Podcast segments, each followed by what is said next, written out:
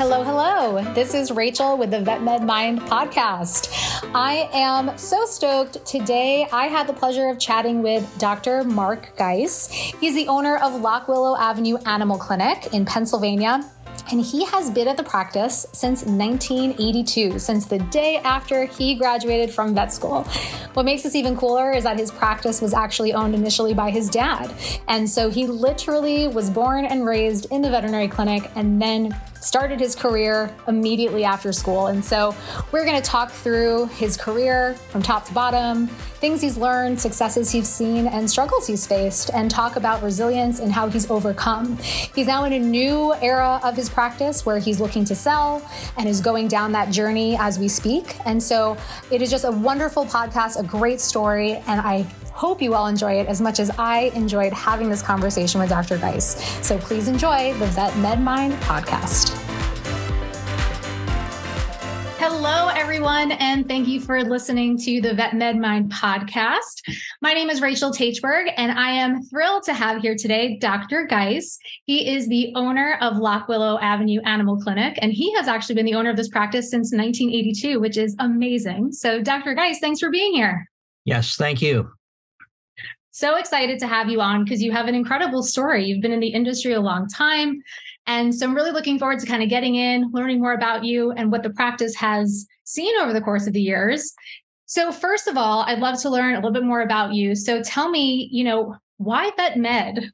Uh, you have had a long career. So, what is your origin story? So, I'm a second generation veterinarian. Uh, my father started the practice in 1944, and I uh, graduated from uh, veterinary school on a Monday, and on Tuesday, I started right in. um, after about two years, I uh, took over as the owner, and um, it uh, started in the basement of the house that I grew up in. So after after about seven years, we decided we needed a little bit more room, and we found a uh, a space that was very close, and we purchased that property, revamped it. Um, at that point, I had quadrupled the practice size. I was doing um, a mixed practice, a lot of uh, equine work, some some cattle work. In uh, 2001, I became president of the uh, PVMA, and I had to let a lot of the cattle work go because one day they'd want me in Pittsburgh, and the next day they'd want me in Philadelphia. Um, at any rate, as uh, as time went on, uh, we evolved into um, more and more uh, small animal and a little bit less of the equine. Um, the area has grown by uh, leaps and bounds, and so the the farmland and and trying to get to these different uh, uh, places uh, has become a little more cumbersome. Sure. So yeah. Um, but uh, after doing that, um, I was alternate delegate to AVMA, and uh, after five kidney stone attacks in one year, I decided I better let somebody else do that mm-hmm. uh, instead of letting the state down. They found another job for me, and uh, I was on the veterinary examining board for six years. So wow. that sort of jaded my uh, scope of practice a little bit. Um, and uh, I'm out here now, 40 years uh, working in the industry. And uh, wow. so we were hoping that we could move the practice on and we could do some other things rather than just um, you know the normal type of practice. I currently also work for the Racing Commission, uh, both on the standardbred side and the uh, thoroughbred side. So uh, between five and eight nights uh, a month, I'm out at one of the racetracks. Wow. Dr. Guise, you have had a busy, busy schedule for the last 40 something years. yes. so I extra appreciate you taking the time to chat with us today. Um, but what, what amazing work you've been doing, and not just in your own practice, but for the vet community. And that's incredible. And I just there's so much to unpack because I think it's just so beautiful that your your father ran the practice out of your home. So you, sure you've been in the business for 40 years, but you've been in the industry your whole life and that's really right. cool. Um so did did you feel this like I know a lot of people they grow up, you know, they're like I always wanted to be a vet. I totally was one of those people. You know, that was like, you know, childhood dream and it just seems like was this an expectation or did you also just because you grew up in this industry have this love for animals and what was that sort of like well i'm the youngest of three and i'm the only one that pursued anything in veterinary medicine ah okay gotcha so it really was a calling for you you felt right. connected to the work that's beautiful did you work in the practice as you were growing up uh, yes, because um, you know Dad was around. Uh, we had the practice in the basement. Anytime you needed a, an extra hand, I was there. Uh, I got to go out on calls with them, things like that. That's cool. Yeah. I know a lot of people struggle in family dynamics and working. What was that like for you guys? I mean, it sort of was your natural way of life for so long. So, what was well, that dynamic like? There, there was a dynamic between the two of us in that. Um, I came out with a lot of these new ideas, and and Dad was used to using some of the old techniques, but uh, he really didn't stand in the way. He made me uh, purchase my first X-ray machine, uh, type of thing, and mm-hmm. um, you know, as uh, he moved on and we went on vacation, and he would come in and and uh, sort of sub for us, I'll say. Um, just to keep the practice going. And then when I came home, I would have to sometimes call a few of the folks up and adjust some of the medications around type of thing. Yeah. Yeah.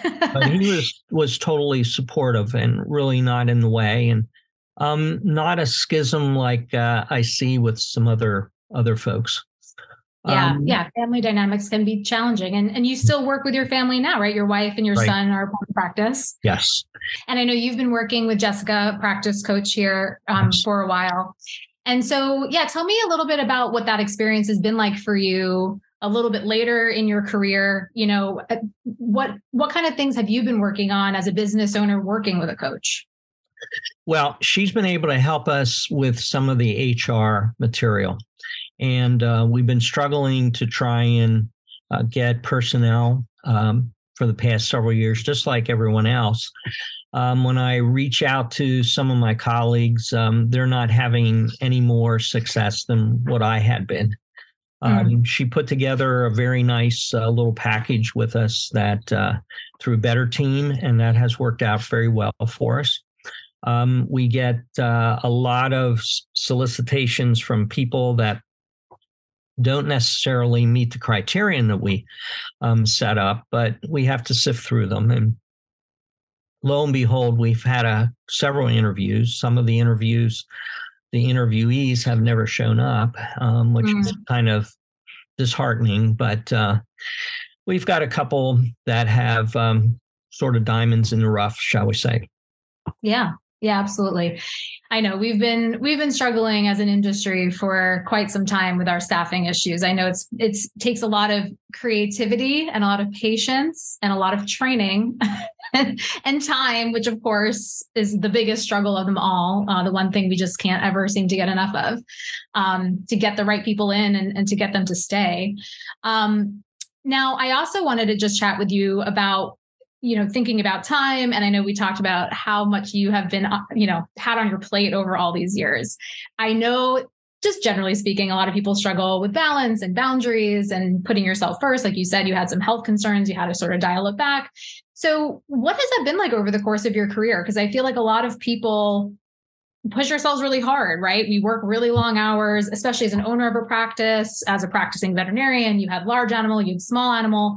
Um, you know, when you kind of think back on your career overall, you know, what has what has that been like? Do you feel like you kind of go through like waves where you feel like you're in a good spot, or do you prefer to be busy? What's that kind of like for you? Well, I like to be busy and I find things to do when we have downtime, when we don't have a, a uh, client there. There's always something that I can find to fill in the gap. No problem. Mm. Um, so that's that's not been a been a big issue there. Um, but you like the work. Uh, you know, to me, it seems like you've been kind of seeking out a lot of these things that are more about the veterinary industry at large, like working on the state boards and you know with the AVMA. So what what kind of drew you to that side of vet med to to be a part of the bigger picture? Well, my dad kind of was influential there. Um, he was our our uh, district uh, representative to AVMA for 17 years. Oh wow! And uh, so I can remember going to AVMA meetings when I was a little guy. And uh, so it, it just became, you know, a natural thing, wow. shall we say. Wow. Um, so I've kind of been used to that. I went out to the first leadership conference. Uh, one of my buddies told me, Oh, I'm going to introduce you to people. And actually, there were folks there that came up and already knew who I was. So, yeah. so that was kind of fun. And, yeah. you know, and we were in an elevator going upstairs, and uh, this guy says to me, "Who don't you know here?" So you were literally born into the industry. This yes. has been I love that. So cool. Um, and what a cool legacy your dad has left, you know, that he's right. been following in his footsteps all this time. That's really special. Um, so, so cool. Now, I want to talk to you about sort of success, right? When you became a vet, this was a calling for you, this was the family business. Did you kind of come into being a business owner thinking like I'm looking to achieve X, Y, and Z? You know, what did what did success look or feel like for you? And also like has that shifted over the course of the years? Well, once we moved into the new location, we had a little bit more breathing room. And mm-hmm. um, you know, we ultimately filled up the practice size, meaning the square footage, pretty quickly. Um, but I had a mobile clinic at the same time. So, you know, I was out on the road um, so many days a week and uh, doing calls, and that extended into the weekends. Um, then, as um, you know, the practice matured, it would go through an evolution. Uh, we would see different changes that were there that was always exciting. I had no trouble getting up in the morning wanting to go to work. It was fine. I've always had a philosophy that my uh, weekend started on Wednesday. And people go, well, no, it's Friday. And I said, no, if I can get to Wednesday, then I can get through the whole weekend. And that was great. and so, you know, that was a, a neat concept to try and impart to people as they went on. I would always tell my staff, you know, you can work here, no problem um, but I'm probably going to work harder than you are. And um, it was always something that, you know, when it came time for quitting time, they were kind of good to glad to go home.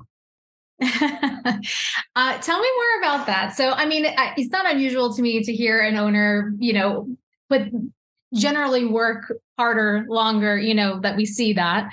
Um, do you feel like that motivated your staff to a certain degree to be like i want like i'm trying to reach your level what do you feel like that did for like the dynamics of the productivity and efficiency of your team no i think uh, they saw it more as um, when the time was up that it was good for them to to go on home but gotcha um, um, you know they knew that if we got an emergency call that I might come in there that evening and have to spend a couple more hours.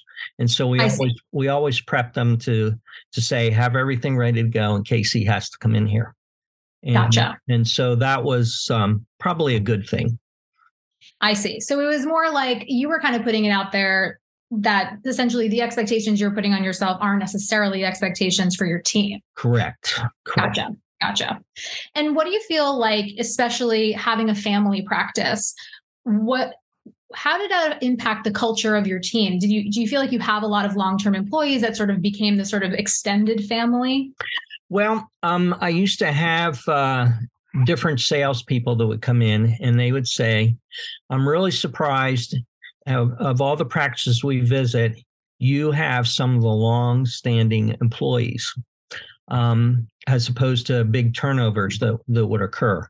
Now, uh, being a solo practitioner, you know, we didn't have that many people, but I think the dynamic was there that yes, they they stuck around a long time. So That's great.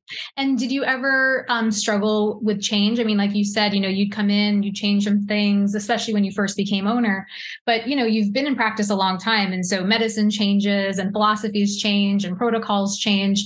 Um, I ask this only because I know a lot of people struggle in with change management in practice. Right? It's right. easy to stick to the things that we know.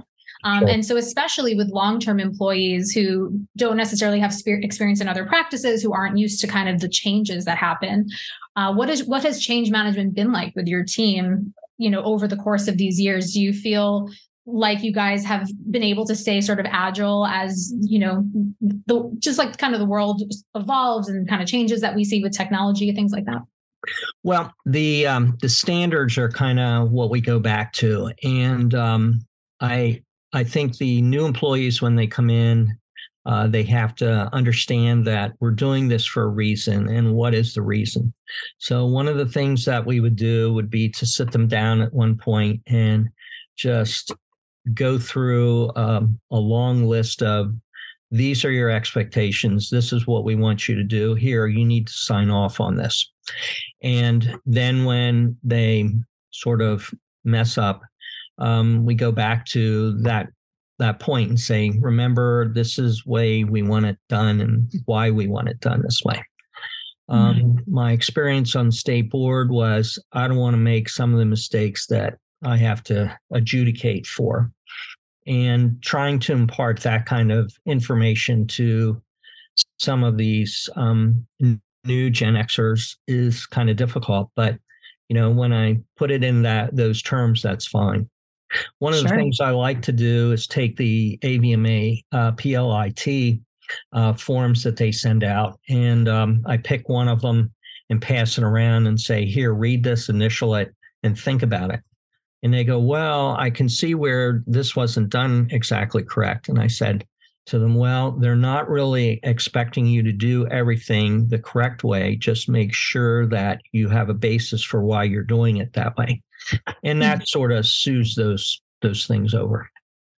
I love that, and what a what a great perspective you have, right? I mean, uh, it, it's sometimes hard to understand potential consequences right of not putting in a medical record or yeah. you know not putting your initials on something and um, i know a lot of practices struggle with that you know sometimes it isn't necessarily big changes that people struggle with to make happen sometimes it's little things like enter their weight and put your initials on the controlled substance log. And you know it it these aren't necessarily seemingly big things but they can have serious consequences if we miss these little things. So i love that you have your team be a part of that experience because i i'm sure sitting on the boards it's uh it, it's a constant reminder of potentially yes big things that could go wrong but potentially also little things that could go wrong. And um that you're educating your team on that side of it that I, people never see you know support staff never see what goes on on the boards and what those conversations are like or anything. So um, i think that it's nice that you're educating your team in that way. And again it's it goes back to the why we're doing it. I'm not trying to be mean and make you do this. It's this is these are the consequences of these actions or inactions. So yes. i think that's great. I think that that's really really cool. Now I want I'm curious now, you know, you're you've you've had your practice for a long time. So talk to me about what this sort of later stage of practice ownership has been like. I know sale has been a part of it, retirement has been on your mind. So kind of talk to me about what this experience has been like for you. Um, I know you've had your practice out, up for sale. So um, I'd love for you to share your story on this because I know a lot of people are going through this now, especially the last couple years and you know still kind of in this sale mode. So, yeah, please share your story.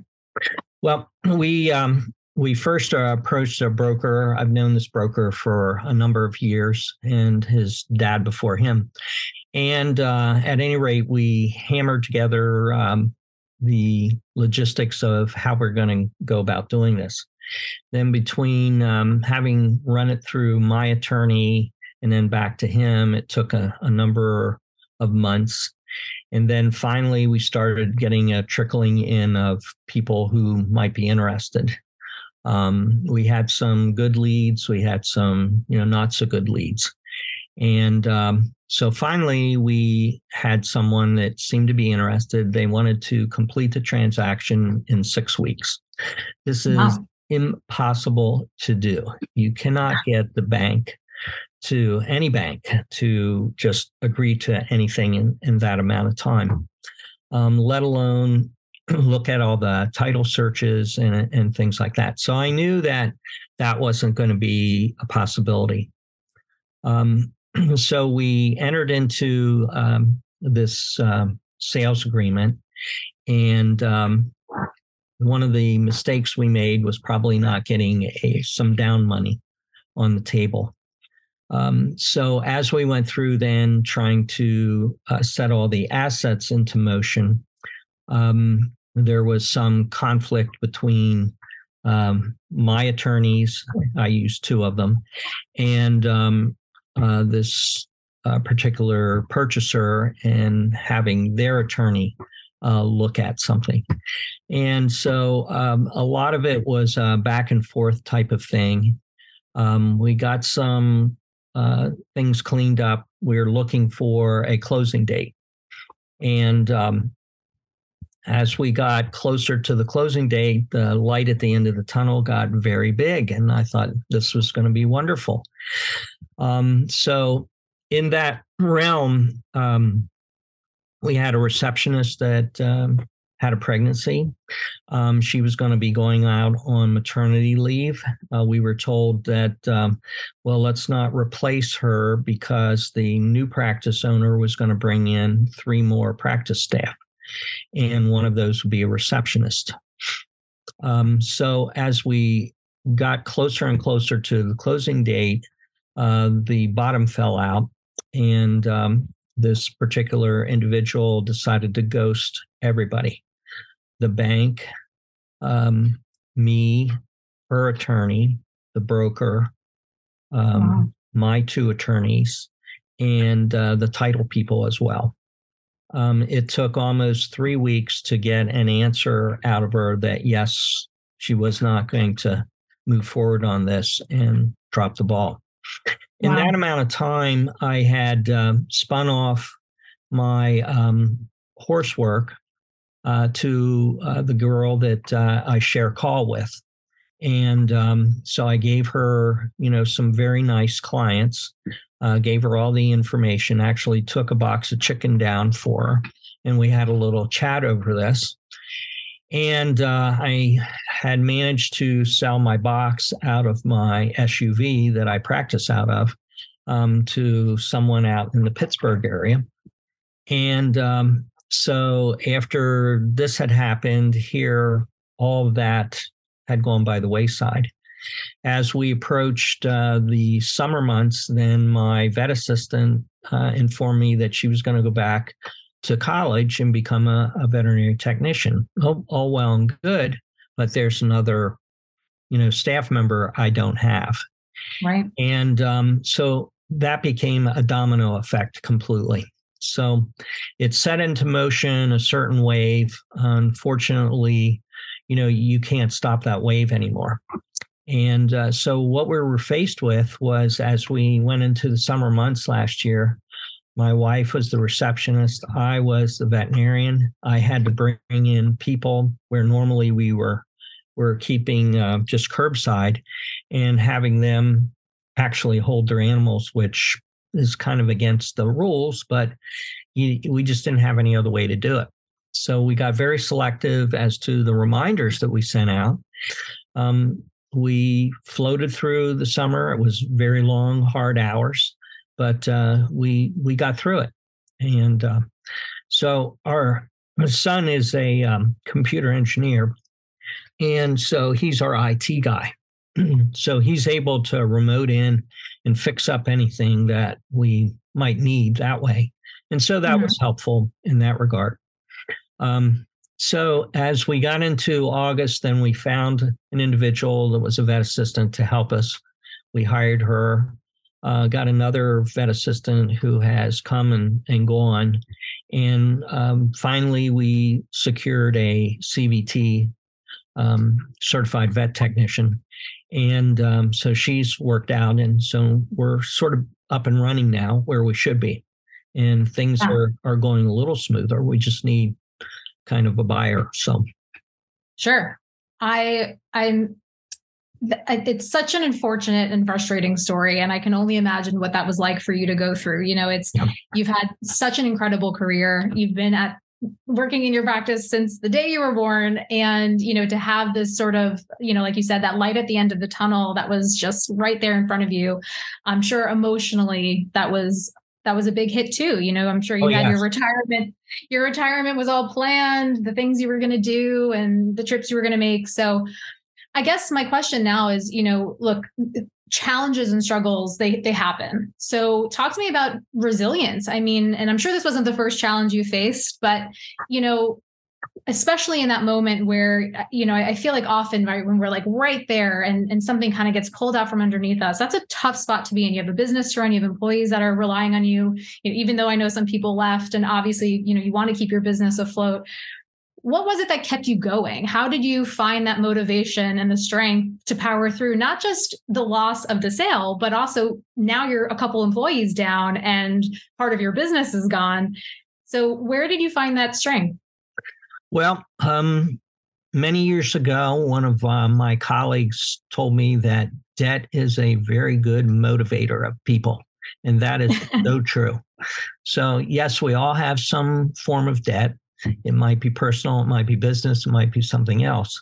But I always look at that, and that's why I need to co- keep going and keep doing what I'm doing. So, yeah, um, yeah. You know, we're we're presently just trying to keep everything looking as good as it possibly can. Um, a, a week and sometimes a day doesn't go by that uh, one of the clients comes in or I see them out somewhere, you're not going to retire, are you? and so I hear that over and over and over again. So I know there's some love out there somewhere. Oh, yeah. Oh, I'm sure. They're as much of a family member right. for you as you are to them, for sure. Yeah. yeah. But it, it was one of our concerns as to uh, when we first approached this anybody that was going to come through the door and we were going to consider them, were they going to take care of the whole package? And the initial people, we weren't too sure about. And uh, some of them didn't want anything to do with the, the horse work, particularly. And uh, so, at any rate, uh, having moved that off in the uh, springtime has kind of opened up a, a new sector. Yeah. And look, it sounds like you guys are in a great place. You've recovered from the struggle over the summer. Um, and now you can kind of get back to, you know, like you said, keeping the practice where it needs to be, keeping your expenses low, you know, and doing doing the good work you know how to do and uh, finding that right buyer. Right. So so plans are back on. Retirement is on the horizon. Yeah. we won't tell any of your clients. um, so that that's exciting, and uh, I just have to ask. I mean, what are you looking forward to in retirement? You know, uh, you've been keeping so busy. So, what does that look like for you? Well, uh, back in April, I had a list of um, items that I wanted to do. Some around the house here, others, um, you know, just uh, wanting to go visit something or even just take a day off and go fishing like I like to do. Yeah. Um, so all of those got put on the back burner. And so if everything moves ahead, then I can certainly jump right into those. Absolutely. Yeah. Well, I know you've built an incredible practice and you are back where you need to be. So I'm sure there's a buyer out there for you. And look, come springtime, you know, everyone gets thawed out. right now, everyone's frozen in their homes. Um, I know you guys will find a buyer, and I know that retirement will be coming for you soon, and that's really exciting.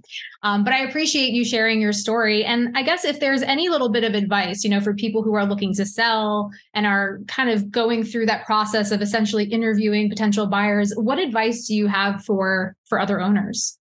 Well, I was told to um, take each one and take them at face value. And if it didn't feel right, to just shut the interview down pretty quickly and just move on. But everybody that came through, I always spent at least an hour. Uh, this particular buyer, I spent four uh, Sunday afternoons actually trying to impart some business sense to the individual. Mm-hmm. Um, they didn't understand what the credit card machine and the ramifications of it were. um, uh, this person wasn't too sure whether they liked my computer system. And I said, well, you can always bring a new one in, but you're going to be charged a conversion fee. And um, to purchase a whole new unit and all the computers go with it, that's a pretty big hit to take. You know, why don't you just work with what's here and see if it won't work for you and then kind of transition into it if you need to. So, I mean, those are a couple things there. Um, Absolutely. I think in in certain terms, you know, maybe there's a few differences we should have done with the deals as they they came about. Um, and uh, I've talked to my attorneys about that, you know, in the past and also now. So, yeah, yeah, I mean, look, ultimately it's about having the right people in your corner, asking the right questions. And I agree with you. That gut instinct, sometimes we doubt it. Sometimes people, uh, you know, some people legitimately feel like they don't necessarily have that gut instinct, but you know, I get it a lot when you're interviewing anybody, you know, for a kennel assistant or a CVT or a doctor, you know, there's certain signals that happen, right? Yes. And sometimes you can't really explain what it is and i always tell people you you don't really need to you know your your body and the energy that you pick up and the feelings that you have sometimes it's hard to put words in but trust yourself enough um, because pretty much I don't, I don't know about you but personally i anytime i've gone against my gut i've regretted it. And you're like i knew it i knew it and i did it. I you know like i thought my brain knew better than my than my gut or my heart. And you know and then lo and behold we're trying to dig ourselves out of a hole sometimes. And um, so i agree with you. You know sometimes it's it, sometimes it's just one of those things that you're just like no but i appreciate that you at least were willing to say you know what? I'll give everyone an hour you know and you know maybe I, I don't have a good feeling in the first 10 minutes but i'm willing to say you know what? True true first date style. Let's just see it through unless something extreme happens and then we'll go from there. So um, but you know what? Look, now you have even more experience under your belt, and you have now all the advice and the experience from this last go that, you know, coming into these new conversations as they start to happen, you know, your eyes are wide open. And uh, I'm sure you have some new questions to pose. Yes. and some new ideas as to how to secure a good deal. Um, so I think that that's great.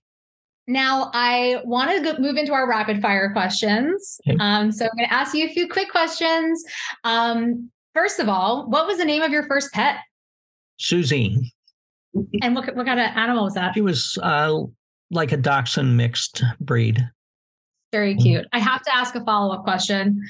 We'll do semi rapid fire. Did you have just a house full of animals growing up? Oh, no. Oh, no, no. Um, oh. Um, no, my mother was uh, not a, a big fan of having everything right there. So it was just one at a time type of thing. Boundaries. I like that. She's like, I live in a vet clinic. Let's just have one. uh-huh. Gotcha. What is your favorite kind of music? Oh, I like rock. So Pink. Pink Floyd's one of my favorites. Oh, that's great.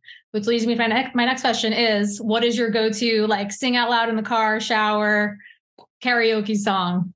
Well, currently uh, we have Fleetwood Mac in the in the uh, stereo. So Oh, I love that. Awesome. Um, what is your number one guilty pleasure? Um, I guess ice cream. Mm, any flavor in particular? Well, I like coffee. Oh yeah. Yeah. yes. I like coffee too much because when we get ice cream at night, it's always trouble because I'm like, I really want coffee, but like, is there's caffeine in here? I assume. I don't know. well, um, I'm I'm not a uh, coffee drinker. I like tea much better. So. Oh, interesting. But you like coffee ice cream. Yeah. How about that? Mm-hmm. Coffee in the form of ice cream only. I can get behind that. I think you're onto something. um, what is one thing on your bucket list? Um, probably uh, traveling out west again. What what kind of places are you thinking? Oh, I want to go to Old Faithful. Oh, cool. Yep. Very, very cool.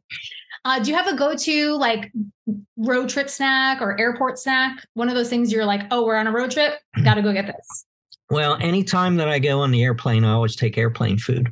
And that's typically yeah. either bagels or uh, I've gone to these little snack packs now that TSA has gotten a little stingy on on what you can do.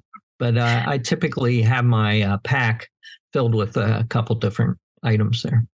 Yeah, got to bring the snacks. Yeah, because otherwise, I mean, you're going to pay eighty dollars for like a carrot stick. yes.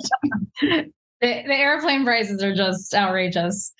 Um, let's see. And if you could go back in time and give yourself one piece of advice, what would it be? Um, maybe to sleep a little bit. Yeah, only a little. Right. I, I, function on four hours a day. well, you're doing it all, so it's working for you. I don't know. Yeah. Um, well, that's amazing. Um, I I couldn't be more appreciative of you spending your time with me today and filling us in on your story. It's it's really really cool to just hear what an amazing career you've had and your plans for the future. And um, I'm very excited for you because I know that something really wonderful is coming around the corner. All right. Thank you. Thank you, everybody. And uh, by the way, if you know somebody that in your life is a success story in veterinary medicine. And I really mean this. It could be a kennel worker, it could be the person who cleans your hospital, uh, it, it, can be the best client that comes through the door who's an animal advocate, uh, a success story in your neighborhood. Uh, those are the kind of stories that we're looking for. And so I don't think we're going to have any shortage uh, of uh, candidates, but I'm always interested to hear what you think of when we say who's a success in your life? What's going on in their vet med mind?